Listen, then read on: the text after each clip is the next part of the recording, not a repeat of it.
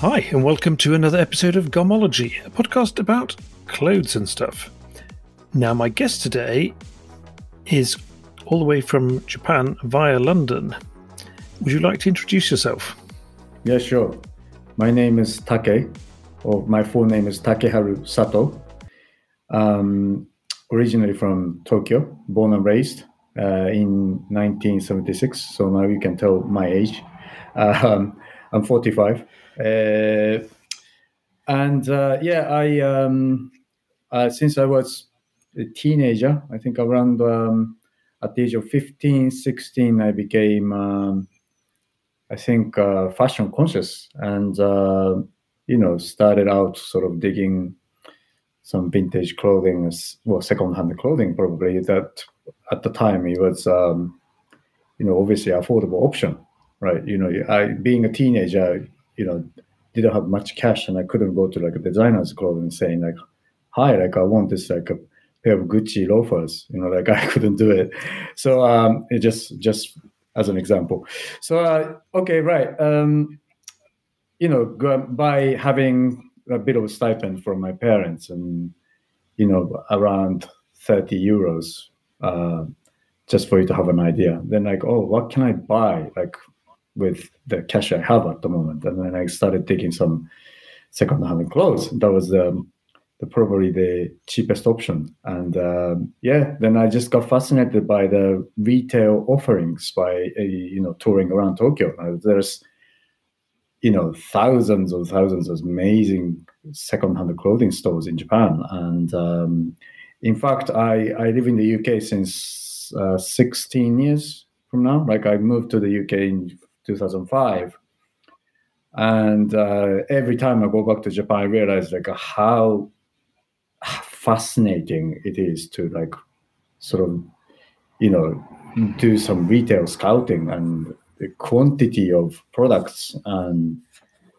and the number of stores you find and then quality of like customer services etc it's just always amazing. And then I go to vintage stores in, in, in London, sometimes Europe, US, you know, like it seems like a lot of best things have gone to Japan already. And then all the store managers, I, every time I ask them, like, you know, oh, actually, recently uh, there's this uh, guy from Japan came around, bought a bunch of like uh, mint condition stuff, and then it's it's all going to Japan. You know, that's what I hear very often here in the UK, Europe, and the US.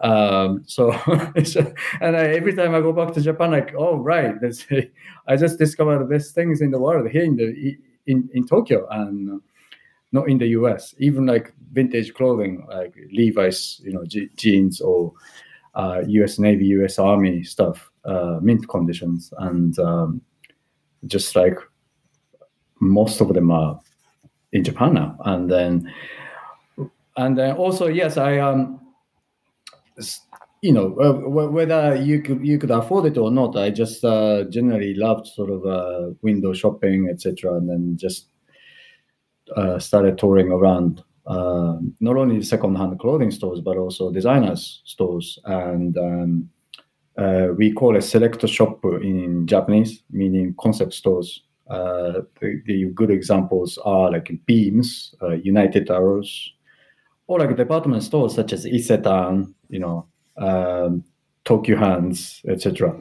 Um, uh, Tokyu Hands is a bit more like you can edit it this down actually because like, Tokyu Hands is less fashion, but Isetan a good example. Um, and the Selector Shop a good example. Um, um, it's just like the services curation of the products, presentations, uh, customer services, the, the, the, sales assistants are all knowledgeable.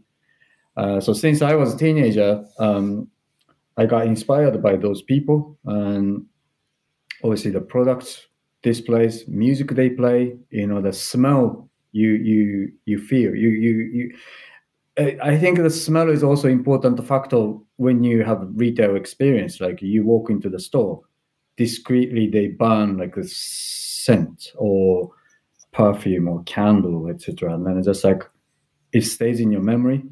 And even though now we this you know podcast chat via the internet, and you can hear the sound, you can see the other person's face, etc. You can text people You know, you can be on social media and communicate with uh, people around the world, but smell is something you cannot achieve in this digital society, right? So you need to be you need to be in the store and you just experience that sort of thing. Like you smell the furniture of the store, etc. I just got fascinated by all these things um, since I was a teenager, and then like uh, every time I speak to the sales assistants, you know, they tell me about the stories behind the products. You know, these shoes are from this factory made by hand. How many people working in the factory? And this is a family business since 1940s or 50s, etc., etc. And they haven't changed the method. And they, they, they, they haven't changed the sort of manufacturing processes, uh, etc. Just like a, yeah, I learned so much about uh, yeah the garments. Uh, products, etc. And then, and then voila. Um, I uh, even though I went to university and then my BA is politics, uh, faculty of law, um, but I just decided not to pursue my career in that field. Uh, probably I was, without being conscious that I want to be creative, right? I I just um, followed my basically instincts. Like I, I, I, I want to love what I do if I ever make money, and um, uh, excuse me. So I decided to, yeah, basically follow my instinct, and then applied for a job um, at a publishing house in Tokyo. It's called Takarajimasha. Um, and then they still publish uh, quite cool sort of street uh, fashion titles. And then uh, I was working for one of the titles. It's called Smart magazine, as in like, oh, you you dress so smart, or you're you're smart person. That smart, S M S M A R T. And um, at the time, uh, I got involved in the magazine uh, in 1999, and I was there for 1999. Apologies, it was 2000 precisely, 2000, and then I was there until 2005 for the course of five years, and then I left Japan to live in, in the UK. and that was a pre-social media period of time, and uh, it, the print magazines are so influential still. It, it was pretty influ- influential, and uh, when we had a, I, I was actually experiencing the sort of like a peak of the print media, and my magazine had six hundred thousand copies. I'm not like bluffing. You can ask the publishing house and do the fact checking. Like between four hundred thousand and two, two, uh, sorry, six hundred thousand. That was the kind of like a, a maximum number of copies we sold, and in Japan so it, it, was really really influential at the time and then i really really enjoyed uh, once we feature a product and uh, I, I, was chatting with the pr person of yoshida kaban porter bags i don't know if you recognize the brand. Um, porter? Porter as in like oh, we have concierge porter? Yeah, so uh, japanese uh, bag company. And they okay. have they have been around for 90 years 90 go close to a century basically, and everything's done by hand, made in Japan, etc. And then I was chatting with a PR woman at the time, and then she said, uh, as soon as Smart Magazine copy comes out, the phone rings like a crazy. It goes red hot. So they hired actually a part-time people to receive those customer queries uh, because obviously only only uh, by the full-time people they couldn't just like answer the phones phone calls uh, so like they they even bought like some extension cables different numbers and at the back of the magazine you know press queries and we put like because there's no like established email queries at the time so not even social media queries so there's no social media platforms uh, so you, you customers as soon as they came across the magazine and they discover a porter bag, for example, I want this bag. They just like jumped onto the telephone page at the back of the magazine and they rang straight away.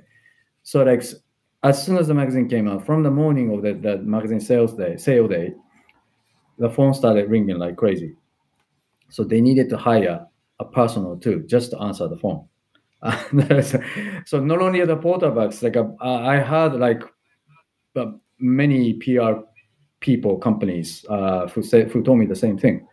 So this is a crazy moment, and I don't know if that's the same uh, right now. Uh, obviously, the social media platform is obviously flourishing, and the, communi- the way we com- communicate has changed significantly since then. Um, so yeah, um, I through my career I met fascinating people, and my role was to, you know, edit the magazine. So like interview people. We did a bit of a trend forecast, uh, wrote them, wrote articles, uh, and then produced a lot of fashion shoots basically. And uh, uh, I met the great stylists, photographers, fashion models, designers. Uh, we had a lot of collaborations, inspired so much by those people. And um, after three, four years, I started thinking like, where should I go in terms of my career path? And and I, I just wanted to develop, you know, uh, build my name, etc. So in order to do that, what, what should I do? You know, do I move on to another publishing house in Tokyo and then do the same kind of thing? Mm, I wasn't sure. And uh, like I said, it was pre-social media days, so I often went to uh, some bookstores that sold uh, many of the international titles uh, just to check out what's happening around the world. You know, that was the best sort of way of finding out what what was happening around the world uh, because obviously there was no Instagram, no Google, no YouTube. So we, we, we the best way is to discover the print and then you know what they're writing about, what kind of shoots they're having, eh, primarily fashion shoots. So I, I went to the bookstore often and then freaking through all the international titles, and I got most fascinated by mainly mainly by the English titles and uh, British culture, fashion magazines. And then at the time, I was thinking about uh, moving on somewhere without specifically thinking where, uh, without specifically defining where I should go. And then, like, oh, maybe rather than staying in Tokyo, uh, maybe I should discover like, uh, you know, maybe maybe I should go overseas and then discover a lot more. Um, you know, something I can never find here in Tokyo. And then okay, then um, a few options came up: uh, New York, Paris, or London. And I ended up choosing London because of the reason I mentioned a little bit earlier. Uh, it's just like by um, I was around the mid twenties at the time, and then I sort of uh, when you flick through the magazines, I felt uh, you know those people uh, working for the, the British titles. They it seems like a, they they're having so much fun doing these fashion shoots, and they don't take life too seriously, and then still running the magazine as a good business, you know, and they have many adverts and uh, especially great names uh, great brands, fashion luxury clients, and they're doing crazy editorials. And then, right, okay, I want to do something sort of like a bit more crazy, and then, you know, and then have some fun, and then do the business. Okay, I would love to be a fashion editor based in London and um, potentially stylist and create fashion visuals because I pretty much enjoyed making fashion visions uh, in Tokyo especially for the, the smart magazine you, I, I work for. And then I started research uh, on like how I can be employed by those uh, publishing houses. And then being a Japanese person and then working full time legitimately, obviously it it you you need to sort out your visa, right? And uh, in order to do that, you can't just turn up and say, "Hey, like I'm from Japan. I used to work for this uh, publishing house," and show them portfolio, and then I, it, it, they wouldn't hire you straight away, simply because obviously they need to sort out the visa problem first. which would be uh, costly, and they would prefer to hire either British or European people because obviously it's a hassle free. And so I asked a um, good friend of mine. Um, he used to actually work in the UK as a graphic designer for two years, and he's currently based in Tokyo. And he gave me the tip actually, Take, with your career background, why don't you apply for this course uh, called History of Design at the Royal College of Art? And and I started looking into their think website. Yeah, there's a website actually already. Uh, yeah, yeah, there was there was a system of email email on the website. Uh, I'm talking about the early 2000. So yes. So I, I started checking the website, and then obviously, if uh, I wanted to know if I was really eligible for the course, and then you know I found that I was, and then it's it's it was great that the, you know this course, even though my BA is politics, uh, as I mentioned earlier. Uh, it seems the course is interested in taking taking people from uh, different career and academic backgrounds. All right, I apply for it. You know, life is too short, and um, I just do it, see how it goes. And then um, I got a place, and uh, before I had a place, actually, I had visited London just to, you know, see how the town is like because I, I, I had never been and then I stayed in my friend's house uh, for one week. Um, and luckily, obviously, I had some paid holidays left, and uh, okay, like I used this opportunity to, you know, experience London. And I went, I went to actually meet and greet uh, with uh, the staff at the Royal College of Art, especially history of design course. And then they actually, at the time, well, when I visited, they had already received my portfolio and they seem to be really interested in my career. And then uh, you know like they they uh, they have uh, like a couple of fashion tutors um, in the course. And then they they thought they had been missing some fashion specialized students. And then they thought i was a good potential. And then yeah so i had a place. And then um, yeah and then decided to move on. And maybe yeah okay i'm going to change my life. At, at the time i was 29 and then it, it was a kind of big life change. You see you know like uh, working working for a publishing house and then you know i was working like basically 24 7 like every single day i couldn't catch the last train of the day because there is a deadline deadline deadline. At the time smart magazine was bi-weekly so two copies a month. And um, like I said, between 400 and 600,000 copies. So a lot of fact checks, a lot of photo shoots. Sometimes I was staying in the office, uh, slept in the sleeping bag in the office actually, because as soon as you filed a copy for this issue, there was a location bus coming to pick me up in front of the building and then five o'clock in the morning to do a fashion shoot for the next issue. So like, okay, I'm gonna I'm gonna send this copy in bed, and then moving on to the next issue.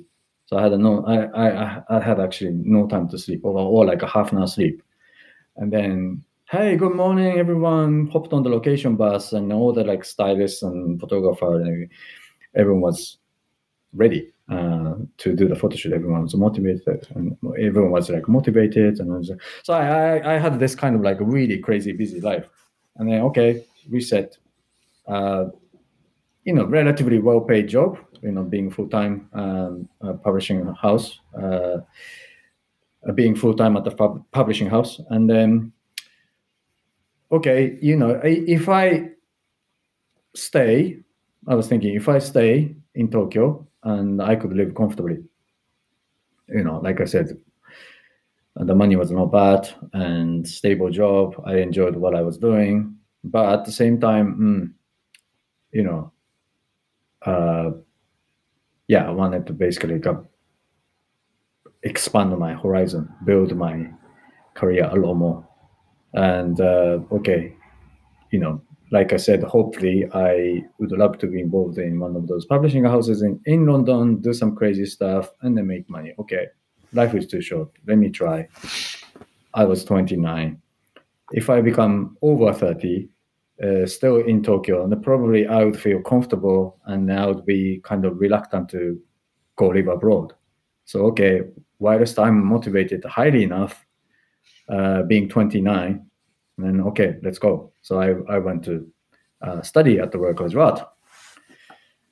And uh, yeah, at the, at the college, I met a bunch of amazing people. You know, it's an art and design school. There's a fashion course, uh, photography course, vehicle design, architecture, graphic design, uh, sculpture, uh, fine art, all sorts. Then, uh, yeah, I um, uh, like I said earlier. Okay, the in the history of design course there was fifteen, I think. Uh, I don't remember clearly. Around fifteen people in my class, and. Um, uh, yeah, you know, like people from different sort of academic background, uh, career background, and then um, there are a few other people who specialize in fashion, but not like from the media background. So for my dissertation, like why why don't I kind of focus on what I have done previously and uh, something about Japan, and uh, it's unique to probably dig, dig in the topic uh, because none of my classmates did the same kind of thing. Um, then I was I was actually like underachieving um, at the course. I even had a referral for the uh, first summer break, and um, I wasn't initially allowed to move on to the second grade, second year. And then Take, if you know, your especially your first essay was like rubbish, um, unless you rewrite your first essay completely, uh, maybe for the different topic, uh, you won't be allowed to like move on, proceed. Okay. So uh, whereas everyone was having a summer holiday, and I went to the college and then uh, Victoria and Albert Museum every single day. It was hot and then you know people like you know basking in the sun in the sort of like a courtyard of the V&A Museum. It's beautiful and having ice cream. You know, there's a fountain or kids playing and in the water, like great, looking amazing. But I was in the library every single day in order to, you know, in order to be signed off by my tutors. So I rewrote my uh, first essay, and uh, yeah, and then um, I got kind of like signed off.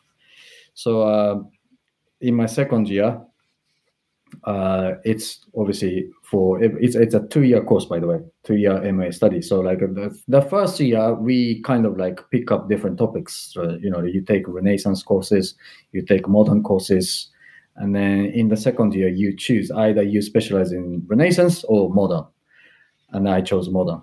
And uh, and then it's for everyone to think about writing your dissertation. Then, um, okay, my career background is uh, fashion media, and then Japan is, you know, considered to be unique place. Um, and then I wasn't sure like about this theory when I was living in Japan. Like I, I, I, I you know, I, I, um, I met a bunch of international people visiting Japan in Tokyo, and everyone told me that Japan is a special place, unique, it's amazing. Oh, I thought that everyone's just being polite in front of me, you know. Uh, yeah, this is the people told me was yeah, food is amazing, know, service is impeccable, like a, uh, you know, like shopping is amazing, great, great, great. But in the beginning, I told you exactly the same thing. Now, it's just like now I'm based in the UK since 2005, and I completely agree with those international visitors in Japan. Like it's, it's great okay, I'm gonna write about something I know um, for a long time, and since teenager, I was fascinated by fascinated by those retail offerings, and then I um, I was sort of speculating about what should I focus on, and then oh, actually, uh, there was this magazine called Ryuko Tsushin, and it's called it's in English. It's called uh, think the best way is trend report. Uh, that's best kind of like a translated. And then I that that magazine unfortunately isn't running anymore. Um, but there was a, this at the almost the back of the of the copy, every copy. Um, there was a series called Happy Victims, and it's run by self-taught photographer and journalist Mr. Kyoichi Suzuki. And I just remembered back in the days, oh, this is one of the biggest inspirations for me. And he just sort of visited those fanatic fashion consumers in their own houses, in their own rooms. And every single one of them was, or maybe still is, obsessed with a single fashion brand. To name like those brands, you know, from high end to street fashion labels, etc. Prada, Gucci, Louis Vuitton, uh, or like Japanese fashion brands, you know, a Bathing Ape, uh, Undercover, Comme Garçon, Yohji Yamamoto, the list goes on. Wow, these guys amazing, crazy. You know, they live in a tiny accommodation. Obviously, the rents in Tokyo are very expensive, very expensive. And it seems like they are trying to save the money uh, to be able to afford more clothes.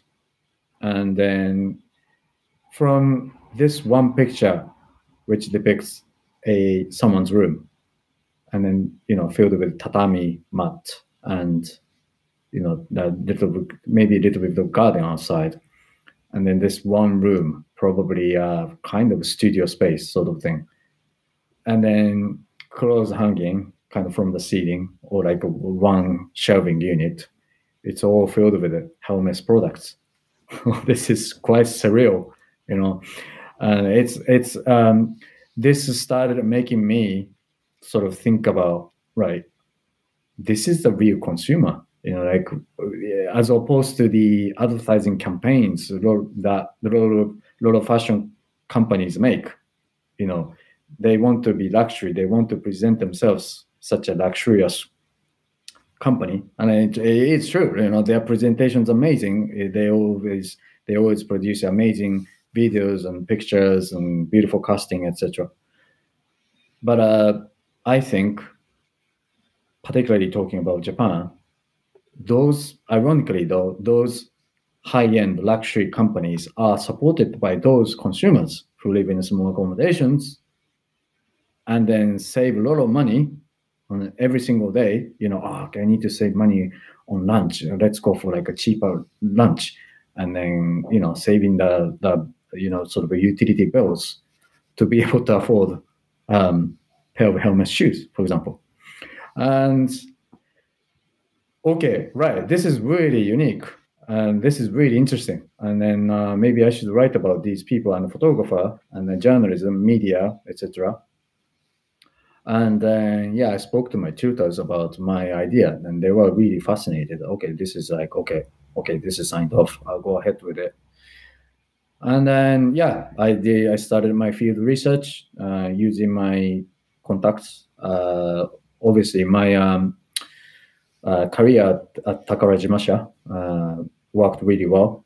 Um, you know, I went through my connections to be able to get hold of Mr. Suzuki, and he was, um, yeah, he was very kind enough to accept my interview. And then we chatted for a bit, and you know, like it was it was great to have his comments. Uh, also, I managed to get the hold of uh, some of the subjects who who posed for Suzuki um, for the series of, of, the magazine, Happy Victims, and so yeah, I, I, I just got sort of like testimonial comments and, and why they got obsessed with a particular fashion brand rather than picking up loads of products from different companies, etc. Uh, yeah, so that's why I decided to, uh, yeah, for talk, talking about my book, like, that's why I decided to entitle my book "An Obsession Made in Japan," and then the the, the book you kindly uh, read for me is basically a heavily edited version of my dissertation. Um, and then I had wanted to publish uh, my dissertation as a book, but before this coronavirus pandemic, you know, I was almost like constantly traveling uh, for meetings and photo shoots. Um, I'm I'm I, I, should have said this like a little bit earlier, but I'm, I'm my career. My, I'm a fashion stylist and a creative director.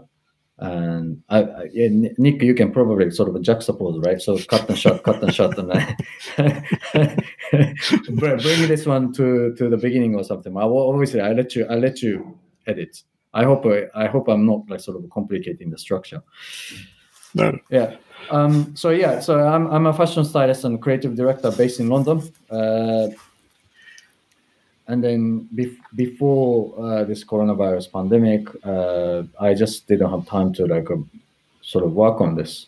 And then during the first or second lockdown here in London, um, I was chatting with a friend of mine, and then he reminded me of my idea. Oh, Take, by the way, you, you know, you wrote a dissertation about sort of fashion obsessed people uh, in Japan. Um, did you, by the way, did you ever publish that? Oh no, actually no, I completely forgot about it. Right, okay.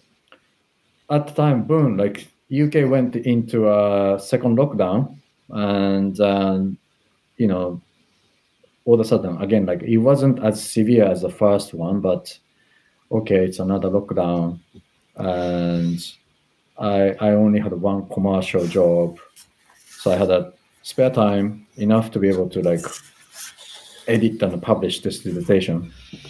Um, well, in fact, it took like a, about six months, so it, it took more than like one lockdown. But uh, I, again, like I threw, um, I, I, went through my connection, and then um, I met this uh, gentleman, Oliver Stratford, uh, who is currently editor in chief at Disegno magazine, and um, who is brilliant. So he um, edited my book. Um, well, he helped me edit my book because obviously English is my second language. When it comes to publishing proper book, I wanted to make it like spick and span, uh, tidy up all the grammar mistakes, spellings, uh, expressions, you know, for you know someone like for example like if a british person uh, picks up the copy uh, reads the book I wanted to make sure that the book totally makes sense from cover to cover.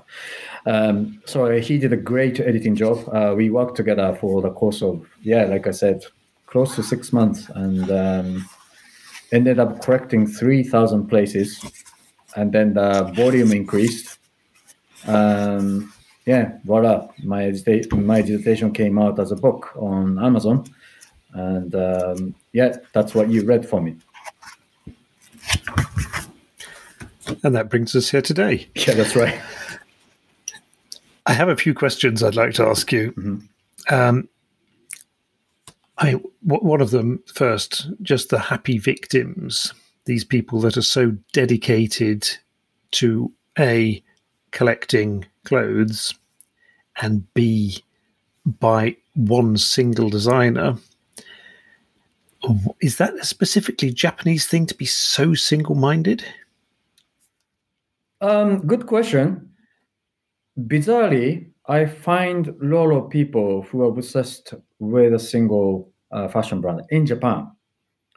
And uh, I did find a few people in Europe who are obsessed with a single brand, but no, not as intense as Japanese people. So I think it is quite a Japanese thing to say. Um, to, to do, I think.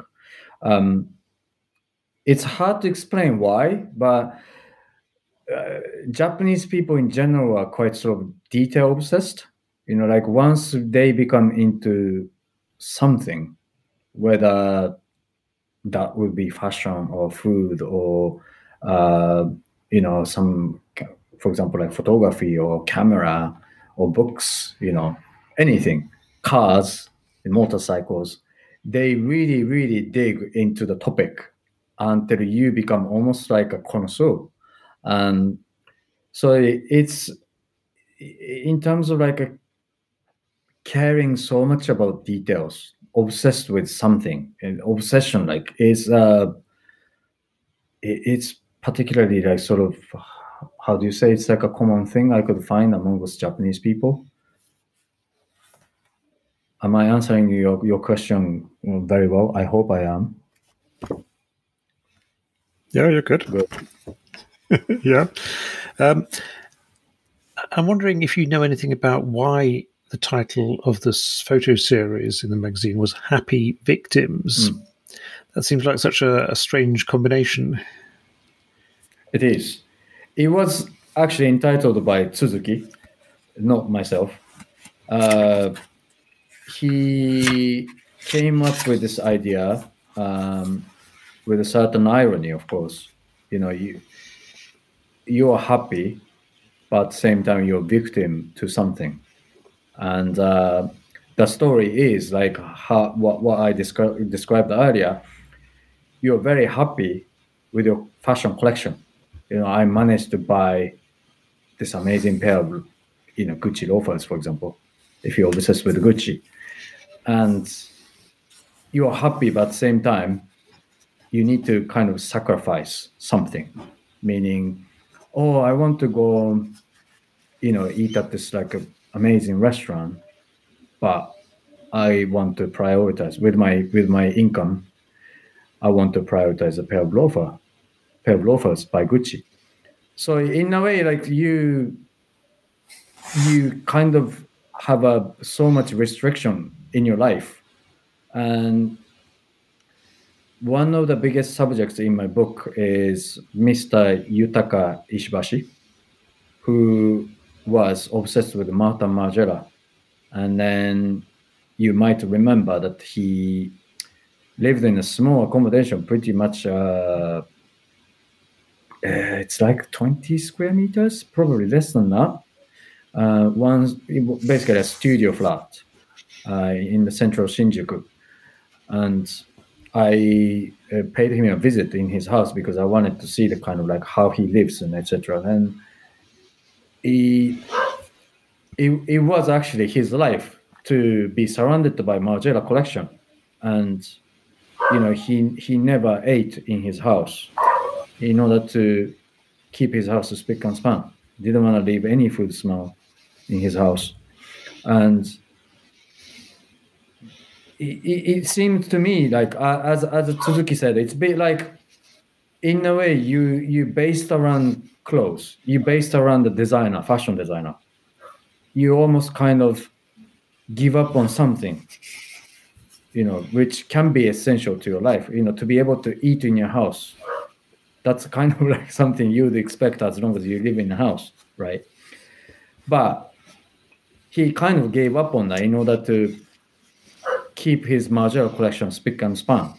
So it's like he he kind of knows that he was he kind of knew that he was victim, but he was at the same time very happy. So that, that's the kind of like a weird kind of irony slash contradiction um, that he wanted to like deliver to us. And I was fascinated by the title myself uh, because I'm quite sarcastic person as well. so, in this relationship between the consumer and the designer, what was the consumer really getting from the designer? Were they recognized? Were they appreciated? Or were they just a pure consumer? Uh, it's a bit of everything. You know, they.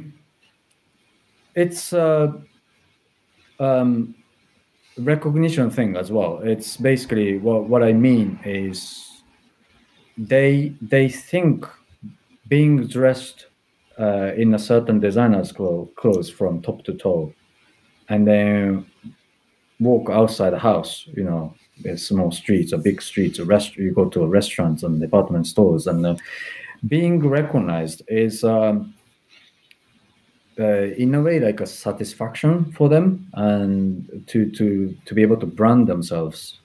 Um, you know hey i'm in uh, margiela clothes from top to toe.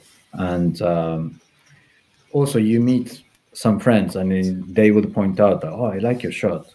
And i like your jeans. Where are they from?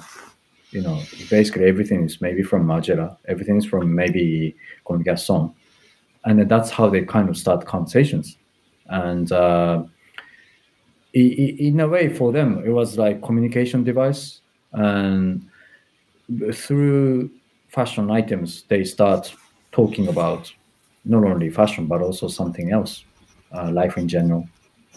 Uh, so also uh, they're uh, they're purely a I would say they're purely like uh, consumption driven, maybe because they they are born and raised in Japan, and if if you live in Tokyo, um, like I said earlier, there are so many retail opportunities. It's just hard not to miss like anything you know from the UK to the US to uh, Africa to Brazil. Like so many imported goods around you know just around the corner from from where you live and you go to major train stations or shops in general and you come across millions and millions of product offerings i'm talking about like a consumerism in general so like so many options and then they they like consuming a lot. Uh, that's why like the store presentations are so good, and customer service is, you know, top notch. And so not only so t- talking about those fashion obsessed people, not only getting an item or two from one store, it, it is important for them to experience this uh, customer services, um, the, the customer service. You go to the store and then you you know I, am sure those fashion obsessed people like sort of great regular customers. I'm sure those were on a list or like uh, on the, VIP list of each store. So you go visit the store, everyone knows you, and uh, hello, Mister something something something, Miss something something. Then I, you know, uh, we got like a new delivery, new season coming up, and then and then I, I think they're treated well in the shops, and um, that's that's the kind of like a special thing they can experience. They they can maybe feel in a way like a bit important. Um, they're, they're treated like a king, queen, and uh, that's something fun thing uh, which they can they could occasionally experience once a month, you know, every other week, something like this. Uh, so it, it's I think it's a bit of everything, and especially well, we are in 2022. The situation might be slightly different because my book is featuring like a late 90s and noughties uh, when the Japanese economy was still good. And so that's that's the that's the probably best answer I can give you. I think. Do you think if you have such a strong obsession like that, is there room for other things in your life? I get the impression that if you're uh, say being careful with what you eat, what you spend your money on, just so you can dedicate yourself to buying the latest goods. I mean, do you have room for anything else? Mm, yeah, got me personally, or well, or the sus- or the or the happy victims, or happy victims. um, well, room for anything else, as in like uh, leisure activities or other interests, other interests, partners, friends. Oh, okay, yeah, right.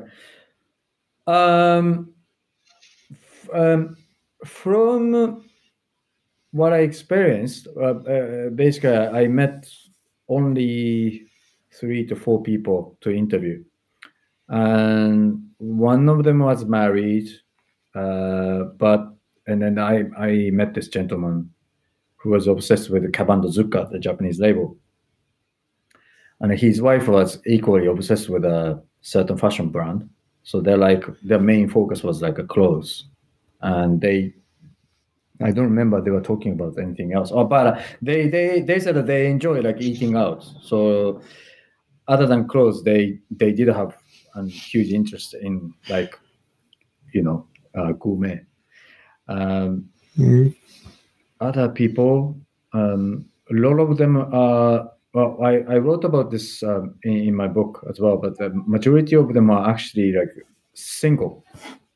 and then I wasn't sure if they were interested in getting married anytime soon, at least at, at that time, uh, which is kind of like a while ago. So it seems like they were much less interested in any other topic criteria or category, sorry, than fashion. Probably that, okay. that was, uh, you know, uh, they, they live in a small accommodation to be able to save, and then most of the disposable income went on to fashion their fashion collection. So either they didn't have more disposable income to do anything else, or they were purely not interested in any other thing.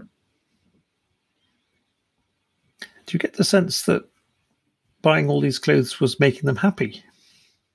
I think so. Yeah, they they generally seem to be quite proud of their collection, and uh, they were they were like a bunch of collectors. So collecting what they like, being with their favorite fashion brand, was their primary concern, at least at the at the period of time. And uh, like I said a little bit earlier, like branding themselves was what made them happy. And so yeah, they didn't they didn't seem to be like, oh, I'm such a victim. I'm so I'm such a lonely, sad person. I I, I didn't I didn't get that kind of vibe. Well, at least while I was interviewing them. Yeah. Um, the way they displayed their clothes on the magazine photo, basically showing off their collection. I understand there was also some competition among potential participants to be the one who would show off their collection of that brand. Um, do you think that has also sort of moved into the social media, the Instagrams of today? Yeah, that's a good point. Yeah. Um, so, yeah, one of the guys I interviewed uh, for my dissertation slash my book, uh, the same gentleman, like who was actually obsessed with the Kaban Zuka, and then he was actually not the only collector as a Kaban de collector featured in the magazine. He, oh, hang on, I got my memory might be wrong. Uh, yeah, it's, like sh- sh- this this showing off culture, which you can see on social media in general now nowadays. It's very similar. Like, uh, look at my collection. They want they. Uh, probably social media it's a lot easier for you to be on the on the stage you know because you you can create your own account and you start posting pictures right to show something. And that's a lot easier nowadays. But at the time there's no social media platform. And then to be photographed by someone like uh, Tsuzuki and then to be featured in the magazine, that would have been for them a once in a lifetime experience, you see. So even though there the amount of information wasn't as wide range as nowadays on the social media, the, there was slightly sort of competition going on between the same brands collectors. You know, there, there, there was a couple of times like to to feature Comme collectors, and probably a few times to feature uh, undercover collectors. I might be wrong. Yohji Yamamoto a couple of times as well. Issey Miyake a couple of times as well. Um, we might have to do fact check, but Comme des Garçons a couple of times for sure. So uh, apparently, I asked Tsuzuki, and then there was a kind of competition between them, but you know there was now on the social media platform you can like message someone easily and hey like your collection is amazing you start chatting probably that's what you can do but at the time there's only print media. So you couldn't get hold of this other collector. Uh, probably so you know so there was no room for them to tell each other that I'm jealous of your collection, etc., etc. But uh, there, there's a yeah, I um I think that's a that's a fair point to say. Uh, even though there's no digital communication, but even yeah, even though there was no digital communication, there was a certain competition going on not as obvious as Instagram, for example. Uh, speaking of influential magazines, it was clear that the Smart magazine you worked for was hugely influential in Japan. Do you think European, British, American magazines hold anywhere near the same influence? Uh, right now, talking about 21st say in the last 20 years? Last 20 years? Uh well i'm not too sure. Um it's it's just like in, in terms of like density like proportion um smart magazine was hugely influ- influential. You know we only issued in japanese right? And uh even like a friend of mine uh, at the time he, he he's a he's a chinese friend of mine. He lived in beijing. And uh, at the same time as me like working for the publishing house. And uh, he used to buy uh, the magazine even though it was printed in Jap- japanese. And he just enjoyed the photography. And then we ended up uh, we, we actually ended up publishing a chinese edition in taiwan. Um, so yeah it, it, even though the the region was kind of like limited it wasn't like worldwide such as uh, english titles. Uh yeah that the, number wise it's like pretty much like top notch and uh, i'm not too sure if uh, there are any like english or international titles you know in, uh, selling a similar number of copies I've, I've never heard of them and I've never heard of any, at least. So I'm not entirely sure.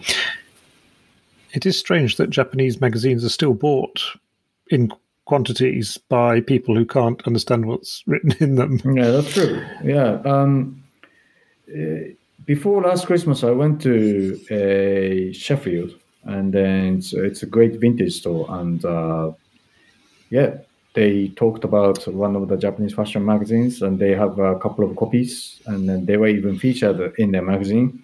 And um, you know, they said even though they cannot read all the articles very well, uh, they can just enjoy photography, like how it's being edited, layout, you know, the quality of printing and paper quality, etc.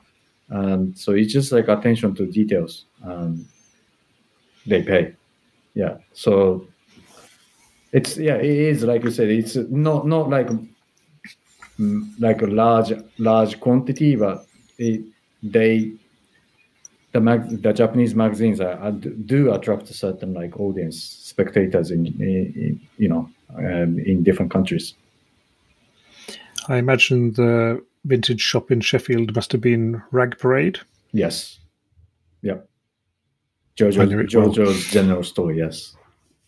Yes, yes. Um, now, let's take a, a, little move back to your teenage years when you were first starting finding your way in the fashion world. Now, I know in Japan there are certain, shall we say, subcultures or styles that are quite um, rigid in their definition. Where were you in this?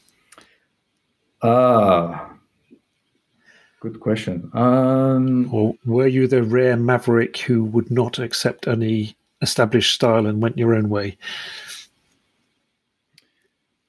Uh, I, yeah, I, am not too sure if I if I understood your question very well.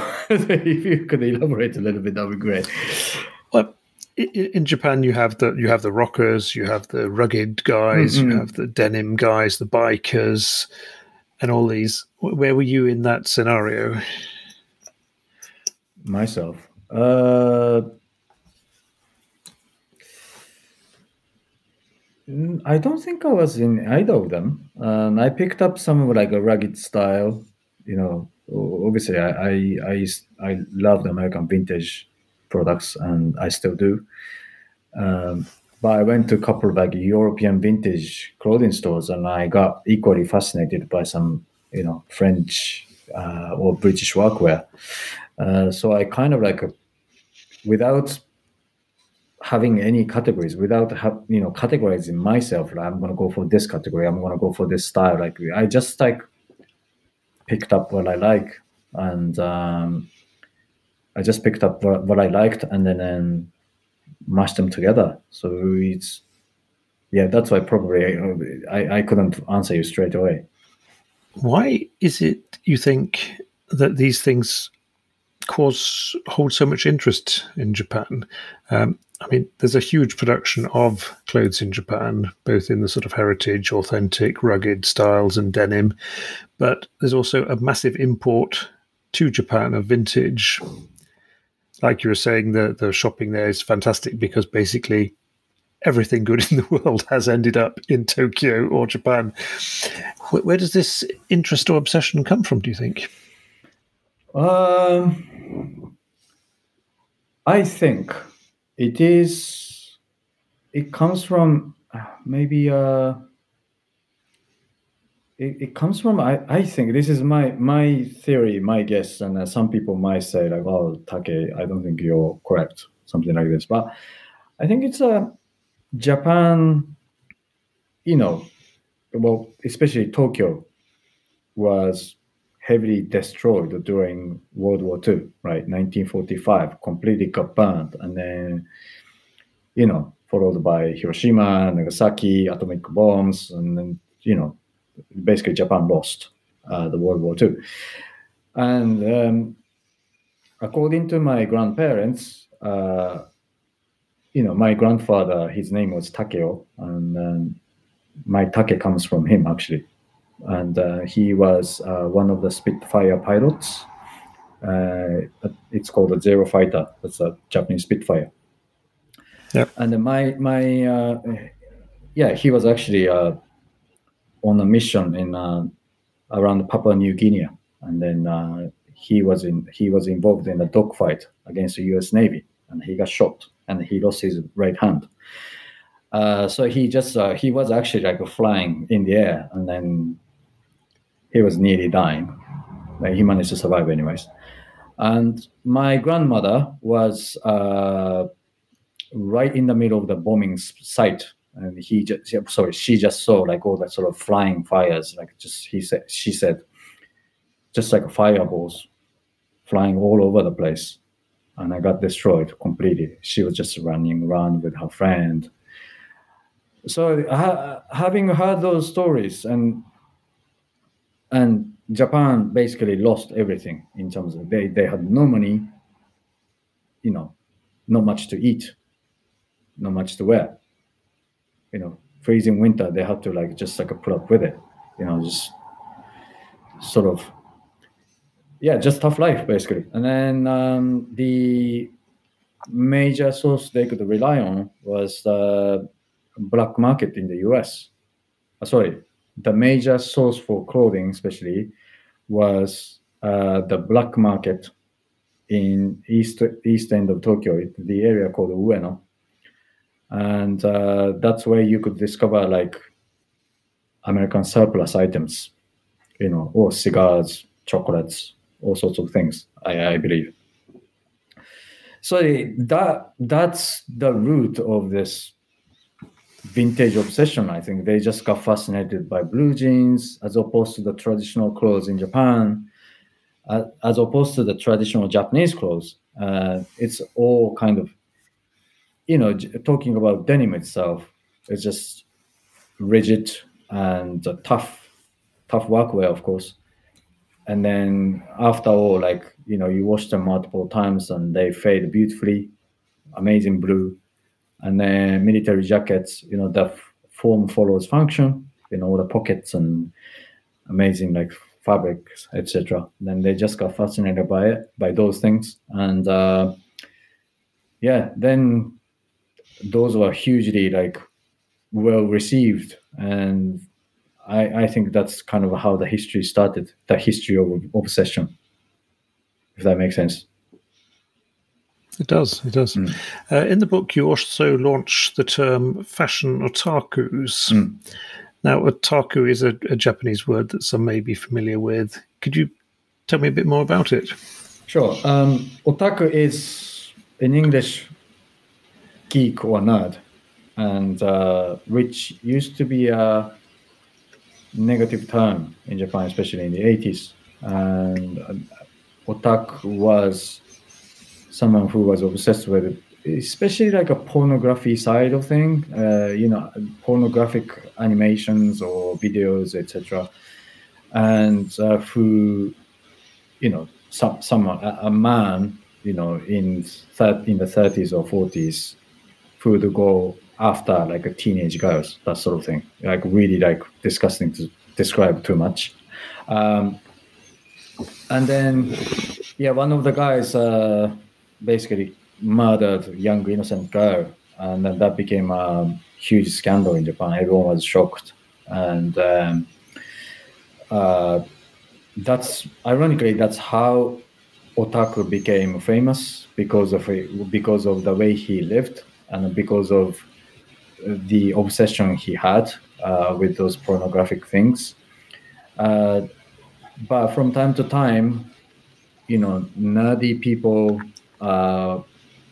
became kind of trendy uh, because like obsession is not only about liking pornographic things, but also computer graphics, could be animations, illustrations, or music, uh, or fashion as well. So nowadays, otaku is uh, slightly like it's a bit like a happy victim. It's a slightly kind of ironic term. You know, you you're obsessed with something, you're nerdy, geeky about something, and maybe a bit antisocial uh, person. Uh, you stay at home all the times. You kind of research on a certain topic because you're obsessed with it, whether that's animation or food or yoga or fashion uh, or music but because of that obsession, you specialize certain knowledge, and you you you become almost like a prosumer, professional consumer, prosumer, and you know you you you specialize your knowledge. You you because you're otaku, you're music otaku. We call it ongaku otaku. If you become an ongaku otaku, you buy so many vinyls most probably, and you start spinning those records, and not only in your house but also in front of people, and that becomes occupation as a professional DJ. And this person might be an otaku. Well, this person is surely otaku because it, you know you're he's he or she's obsessed with music a lot. And the same story as uh, all the other categories, like fashion, fashion otaku. Okay, some people might be, well, a lot of people might be very nerdy, you know, nerdy about stitching, uh, fabrics, history of the factory, how the clothes are made, you know, what the designer's backgrounds, etc. They're very, very knowledgeable about these things. Uh, so we, we call them fashion otaku with a slightly, obviously, um, it, it's not pejorative term. It's it's a bit more like with admi- admiration and wow, you're great. But at the same time, like almost like it's so funny. Like he's just so obsessed. She's like really geeking out. That sort of thing. okay. Yeah, and uh, those those people who are called otaku, they seem to be also proud of it. A lot of them, at least. I expect the internet has made all these obsessions a lot more accessible and Le- researchable and legitimate. Hmm. Well, apart from the start of it. Yeah, apart is... from the start of it, of course. Yeah. yeah. now, I'm a bit uh, curious. What are you an otaku for? Well, I have to say, uh, your fashion, and again, like I have a, I, I have a slight. I showed you like a slight hesitance to say that, but because I have been liking uh, fashion since I was a teenager, and then, like I said, I started digging into topics so much. Uh, not only just styling point of view, but also like manufacturing point of view, communication, how the stores are presented, etc. Then, like, okay, uh, I'm 45. Since pre- probably like since last 30 years, every single day, at least I've been thinking about clothes or fashion. Um, right, and that that became my that ended up becoming my occupation, and yeah, so like I'm a fashion otaku. I have to say, And proud of it. I think so. I hope so. So let's get into uh, your work now, because I am very curious to hear more about the sort of work you do and what it's about. So um, I was the fashion director at Monocle magazine uh, here in London since the launch uh, for the course of seven years, and uh, uh, yeah, after seven years I left, and in order to start my own company, start my own yeah career path basically uh, to be a fashion stylist and create visions. Uh, so currently, uh, most of my clients are either fashion or luxury clients, and they they not only ask me to style the models, but also create the whole basic basically create the whole concept of either the photo shoots or video shoots. And then nowadays, social media is a big thing for everyone, and they they want to create online contents not not only on set but also behind the scenes etc so including all sorts of things. I uh, as soon as i have a job confirmation i'm most of the time i'm asked to create a mood board. Uh, shall i specify what mood board is? Yeah. So mood board is often used in fashion and the design fields to share the visions prior to the production. So the mood board is a collection of like different photos.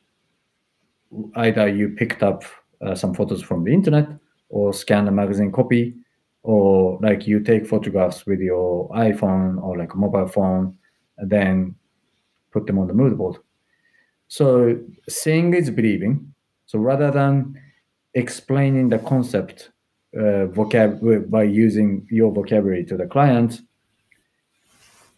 sharing pictures it's the probably the easiest. So that's what we call it like mood board collection of images and also explanation. So it it's it's a good reference for all of us to share and a client can imagine what i have in mind. Then based on that i uh, create the looks uh, by using the client samples or sometimes i uh, i need to source some supporting items for example, like a, this client only makes uh, jackets. So okay, right. So we need to source supporting items, probably t-shirt underneath, uh, pair of jeans uh, to go with, or the shoes, or like some props. Uh, let's use a you know the traditional Japanese theater mask, or let's use a let's use a fishing rod, uh, etc. So like that, the ideas are almost unlimited. Well, it is unlimited, and uh, yeah, yeah, I, I combine all the ideas and then bring all of them on onto set, and then uh, make the production happen. And then after the production, obviously we need to select uh, images like photos and videos, and uh, we often have to like retouch uh, the pictures later on. If it's a video, obviously we need to edit the video, put the music on, or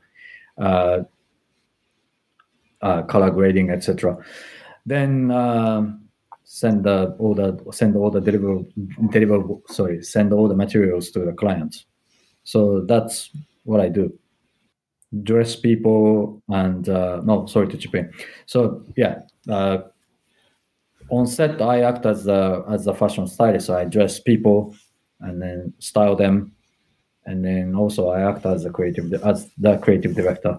Um, just to try different angles. Um, uh, you know, sometimes I come up with the uh, new idea, which was not on the mood board, and then just uh, make sure that the client will be happy with this kind of random idea. I just came up with a new concept. Like, shall we try this photograph or like a video, this angle, and ask the model sometimes, can you like jump or can you run or can you spin around a little bit, and those things like just to create fun images. So that's uh, what I do on set. Sorry to interrupt, but at this point in the pod, you're probably wondering where are the ads? I missed the ads. And you're right, there are no ads. I hate ads. If you'd like to buy me a coffee, though, you can go to buymeacoffee.com, enter Garmology, and it's easy. And uh, yeah, let's continue on. This might sound like a cheeky question, but do you consider yourself to have a uniquely good sense of style? I think so. Yeah. Um, I, I I think I have my own voice um, to deliver onto the pictures. Uh, to to also like, not only make to to make the clients happy, but also at the end of the day, the clients want to make their consumers happy, right? Um, so that's how kind of it's like I don't know how to explain. It's like sort of all that that would drive the whole economy consumption after all, right? So if the customers, if the clients' customers aren't happy, they're not gonna pay a penny on their products.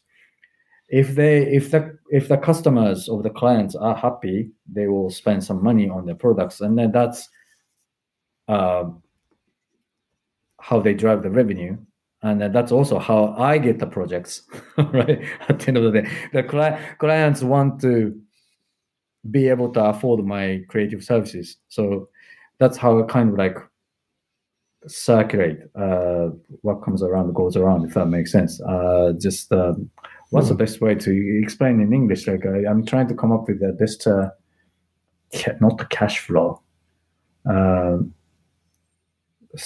Uh, it is. I mean, it is the it is the cycle or the circular economy. Yes, the cycle in a, in a different way. Yeah, and rubbing each other's backs to create magic. Basically, and, yes, yes. So, um, uh, to sorry to ask, uh, to answer your question, do I do I have a unique unique uh, style? Yes, I do have my own voice, and uh, also I I'm confident that I I can tailor a unique concept to each client or to each project, even the client is the same from one season to another. This season, let's do this. And the next season, I come up with another idea.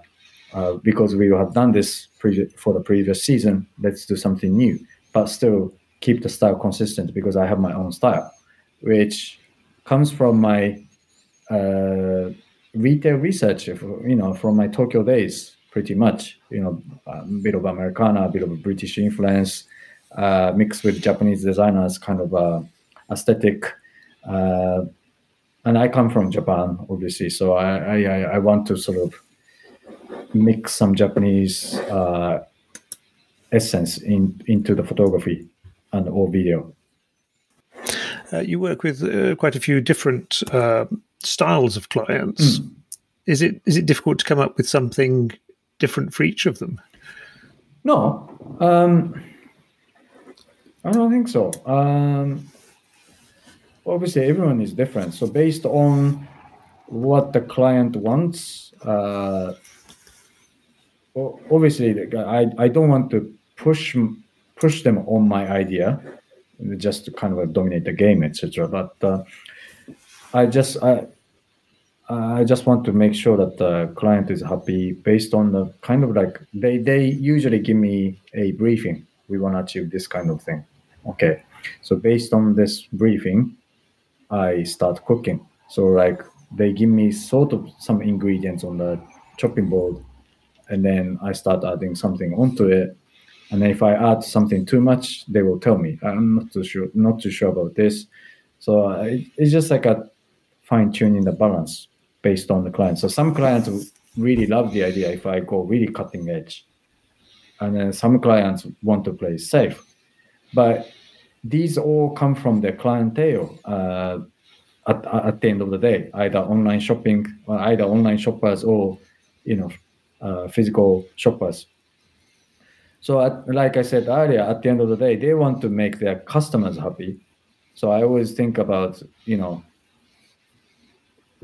what what what what's the best way to kind of make the clients, uh, not only the clients, also the customers happy. So yeah, I mean, you know different customers different ideas. So i tailor different concept so it's it's not very uh, challenging at all. Now, as a professional stylist, um, what is your impression these days when, uh, with the advent of social media, where everyone is an influencer, everyone is a model, everyone is a stylist?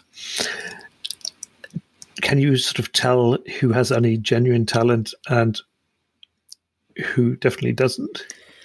Um, good point. Um, I it's it's difficult to say because at the end of the day, you know, I, I, I don't follow those influencers myself because, you know, to be completely honest with you, like I I don't know if I like their styles.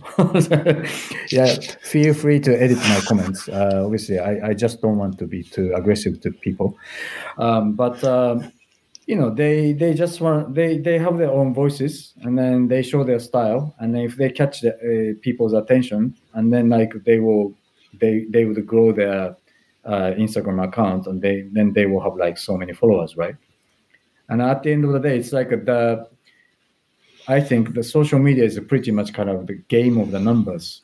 You know, the more influencer, sorry, the more the more followers, the merrier it would be, and um, and then that would become their occupation, and then you know that's how sort of fashion and luxury clients catch them, and then oh, this person has like a, how many million followers, and therefore we're going to offer the job. Um, you know, it is what it is. And then, and like I said, I do have my own voice, and then I don't really get influenced by them, to be honest. And I, because I believe in my aesthetics, and then I do have my own style, and I, I, I cannot be like them, but none of them can be me. Uh, so that's, I think, what I should consider.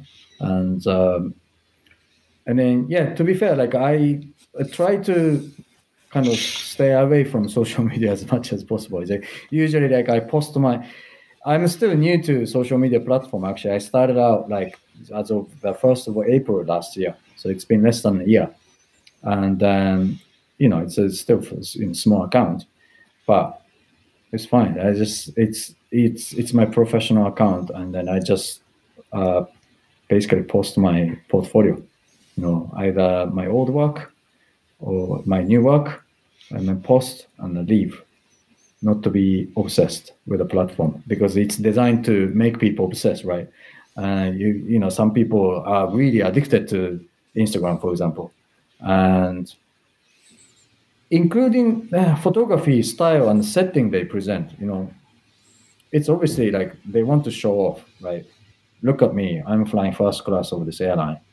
You know look at me i'm staying in this five star hotel look at me, I'm with a celebrity, therefore I'm famous. That, that, that kind of thing, you know, like, um, yeah, that's how they kind of like win the game. And then, okay, right. I don't know if you have actually great taste. I don't really admire your taste, but if you win the game, okay, fine, good luck, amazing. That's that's my pure opinion. I don't know if you can broadcast this, but uh, yeah. and uh, apart from that, Instagram has sort of unleashed a billion happy victims. Absolutely, they're happy victims. Yeah, all want to show off mm-hmm. and uh, and be the biggest fan, mm-hmm. the biggest fan, and get the most fans. It's a it's a strange thing with people are sort of interjecting themselves between the brand's fans and the brand, hoping the brand will repost them to give them more fame, and so that they can brag again Absolutely. to their followers that the brand has recognized me, Absolutely. which of course was something that the original Happy Victims mm-hmm. didn't really succeed much with. I think a couple of them were recognized by the brands. I was thinking about how uh, Margiela mm. actually reposted the Happy Victims picture in their literature, but for the most part, the Happy Victims were ignored by the brand's PR and so oh, forth. yeah, yeah, that's right. It's a it's a bit of a funny thing. So, uh, especially uh, European, uh, especially European fashion labels, including um, you can edit down. Just uh, probably I should have mentioned the names, but you can recognize. Well, I wrote about those names in my book, anyways. Um, the Japanese branch or Japanese PRs of the those European fashion brands are very sensitive about how it's presented, how they are presented. So, like I said earlier, they want to look, they want to make sure they look luxury all the time, high end, um, as opposed to Tsuzuki's photographic presentations. So, the irony is, as employee oh, sorry um, uh, as because uh, that the people who work for those european european fashion brands in japan they are hired by the european head offices right so they want to make sure that they don't upset the headquarters head offices right so once tsuzuki's photo photos come out like they kind of freak out right this is not the presentation we like you know, we want we want to be we want to be looking really amazing, good in the luxury luxurious uh, environment rather than a small studio flat, right? Which looks like a warehouse, kind of. Yeah, pretty much. but someone like Martin Margiela himself really loved the photo, or uh, Tom Ford at the time he was at Gucci, he loved one of the pictures photographed by Tsuzuki to depict Gucci obsessed customer and uh, yeah, to depict a Gucci obsessed customer. So um, it's just like a designers, those top designers seem to understood seem seem to have understood Tsuzuki's uh, aesthetic, whereas you know those employees didn't really get oh like you know like because of the, that picture like we don't want to upset the head office but actually like the top designer oh, it's it's great. Let's publish it in our book. So that's that's what happens. So it's just like yeah that's a bit of irony really i see where we've been going for a while now there was one last thing i wanted to ask you about now obviously as a stylist, you have style and you can give that style to others. Uh, we have a lot of celebrities who are very much uh, adored, celebrated for their style. But clearly, is it their style or is it their stylist's style? Mm, it's uh... if if if I paid you to give me good style, would that sort of the credit for that style would it belong to me or you? it, it would belong to you because ultimately it's your choice, right? So it's a, if it's a celebrity, it's it's it's their. If it's a celebrity, it's either his or her choice, and at the end of the day, stylists are supposed to support them uh, with their idea. You know, maybe they have. I, am sure they a lot of them have their own taste and style, but when it comes to being in the public, or I have this like a red carpet event, or I have this like a conference, and then I need to look slightly different from my usual wardrobe. I mean, can you help me? That's how they approach their stylists. Then they bring options on options, options to uh, the celebrities, and then they say like, "I like this, I like, I don't like this," and da da da. Then that's how the communication goes, I presume. Then they agreed on a certain outfit and then they they uh, you know they turn up in front of the cameras and, and then the photographs are published right next day or a few hours later you know a couple of minutes later etc um, so it's it's a obviously it's a teamwork but at the end of the day it's the celebrity to choose what the stylist would bring. So does that make sense? It, it, it's for for the celebrities, they can save a lot of time for sure to you know go out and finding things because the stylist will do that job for them. I guess that's where being a happy victim makes it a bit easier because presumably, if it's the same designer, everything you own, then it will be easier to match. I think so. And then you know so, they go to the same shop from from one season to another, and then the also the beauty of being really loyal to one brand is like it's the same designer and uh, more or less you, you once you have realized okay the pattern of this fashion brand fits me really well. And then once they have figured out they they can have an idea how they about the fits fitting. And uh, you know oh my size is s my size is medium. Then like it's easier for them to like choose the sizes as well. Uh, so it's you know it, it, it, it is almost like a reassuring for them to pick up uh, you know a few different things even though uh, the season is different. And uh, okay right. You know the silhouette is kind of like consistent like since the previous season. So like even though this is new season i, I look uh, fresh because the product is you know brand new. But the silhouette stays kind of more or less the same so I still look like myself. I can be myself still in that clothes. Does it make sense? Comf- comfortably familiar. Yeah, sure. But but new. Exactly. If you were to dedicate yourself to one brand for the rest of your allotted time, what would that be? I have been actually dedicated myself to this Japanese fashion brand, number nine which doesn't exist anymore. And uh, that comes in handy. Yeah, I I do have a actually large collection of the brand, and uh, only occasionally I dress like from top to toe in a brand, but I I often like mix up something else. So I mean I'm I'm I'm probably one of happy victims. I'm not gonna lie and uh, I still continue my research on discovering something like rare pieces from the uh, fashion brand. And I respect the designer a lot. And um, I, in fact, for the magazine I worked for, uh, I was in charge of the brand. So I, I, interviewed him a couple of times and we did the fashion shoots together. Uh, we ended up becoming friends. Uh, and uh, just, yeah, he's a self-taught fashion designer. He's a, another fashion otaku. Uh, he never studied fashion per se. He never went to like fashion school. He just he just had done like a bunch of vintage clothing researches, and he got inspired by music, uh, primarily by the Beatles, and um, you know, based on those like musician styles, and he started kind of recreating this like sort of vintage style. Uh, there's but there's always like his touch onto those garments.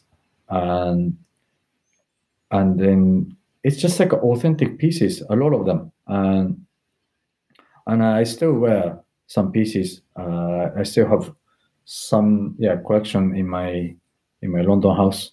And majority are in japan. So yeah uh, still number nine bizarrely. And then the brand finished in 2009 um, but if you go see the secondary market, um, number nine clothes are still like traded uh, with a high for for uh, high prices, and then yeah, it has a quite big value in the secondary market. So like it's yeah, you would be probably impressed by that. But you can only find them in Tokyo. Mainly, yes. He had a shop in New York for a bit, and uh, here in London, Dover Street Market sold a bit of collection, but not like you know if you if you if you need to find a kind of like full collection uh, yeah you need it to be in tokyo. And yeah and then still like if you take a look at the japanese secondary market like in japanese um, we can still find some pieces. So probably i'm obsessed. Well most probably i'm obsessed with the brand. Okay taki this has been great. I think uh, I think we've reached the end of the road now.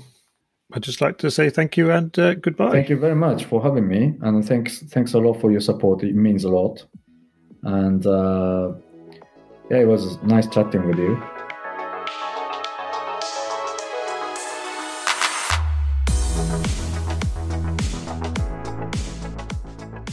And that's all for this week's episode of Garmology. If you'd like to check out my guest further, there's links in the show notes. There's also links to uh, how you can uh, support the pod by buying me a cup of coffee, is perfectly optional. I'm just pleased you're listening. If you'd like to get in touch, suggest a guest, just let me know what you think. It's uh, welldresseddad at gmail.com. You can follow me on Instagram as welldresseddad. So, until next week, bye bye.